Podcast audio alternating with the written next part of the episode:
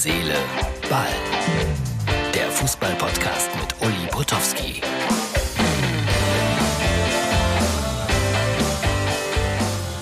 Herz, Seele, Ball, der einzige Podcast, der aus dem Schlafzimmer kommt. Freunde, ist die Ausgabe für Donnerstag.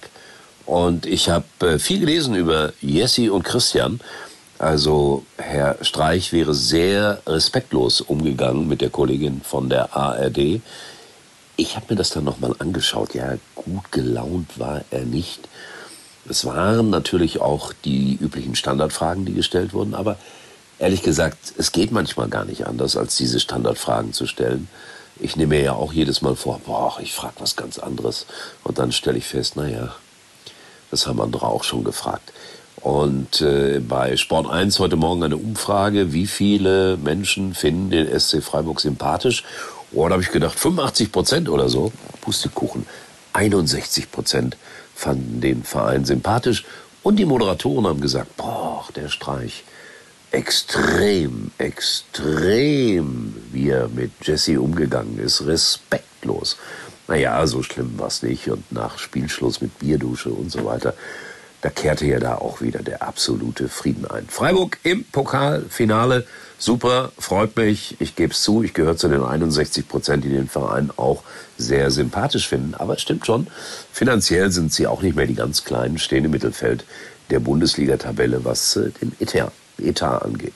So, und äh, ich, ich kann es nicht zu Ende gucken, weil ich wieder um 5 Uhr aufstehen muss, morgen sogar noch ein bisschen früher. Union führt 1 zu 0 in Leipzig. Das ist schon klasse. Ich habe nicht dran geglaubt, äh, außer Tobi, der mir wieder mal geschrieben hat, hey, alle sind für die Dosen. Ich glaube, dass Union gewinnt. Tobi, mein einziger Fan aus, Kaiserslaut aus Kaiserslautern, Schrägstrich Mainz, behält wahrscheinlich wieder recht. So, das äh, ist mir aufgefallen. Außerdem, äh, dass äh, 1925 die erste Fußballkommentierung im Radio stattfand. Und die kam aus Münster. Und ich finde das klasse. Damals das Mikrofon hing im Tornetz und der Reporter stand unmittelbar hinter dem Tor. 1925 die erste Hörfunkreportage und dann ist das ja Standard geworden. Fußball und Hörfunk, eine große Geschichte. Und ich sage es immer, im Hörfunk zu arbeiten ist eigentlich viel anspruchsvoller als, äh, als Fernsehkommentator zu arbeiten, weil da kannst du ja Pausen machen und da spricht das Bild für sich. Beim Hörfunk musst du reden, reden, reden. Ich weiß nicht, wie das 1925 war, aber sicherlich noch nicht so sehr viel anders als heute. War der Satz korrekt? Ich hoffe. So, und dann bin ich wieder am 1. Juni bei den Kleinsten der Kleinen. Da machen sie, ich finde das ganz niedlich, ich habe das vor ein paar Jahren schon mal zweimal gemacht, jetzt ging es nicht wegen Corona. Aber jetzt spielen sie wieder. Die kleinsten der Kleinen, das sind vier, fünf, sechsjährige, die spielen die Weltmeisterschaft sozusagen aus. Und ich erinnere mich, äh, beim letzten Mal, als ich da war, lief die WM in Russland. Am gleichen Tag spielte Südkorea gegen Deutschland. Ich war da bei diesen Mini-Fußballern und äh, Südkorea schlug damals bei den Mini-Fußballern sensationell Deutschland mit 3 zu 1. Dann bin ich danach zu einer Veranstaltung gefahren und äh, was soll ich euch sagen?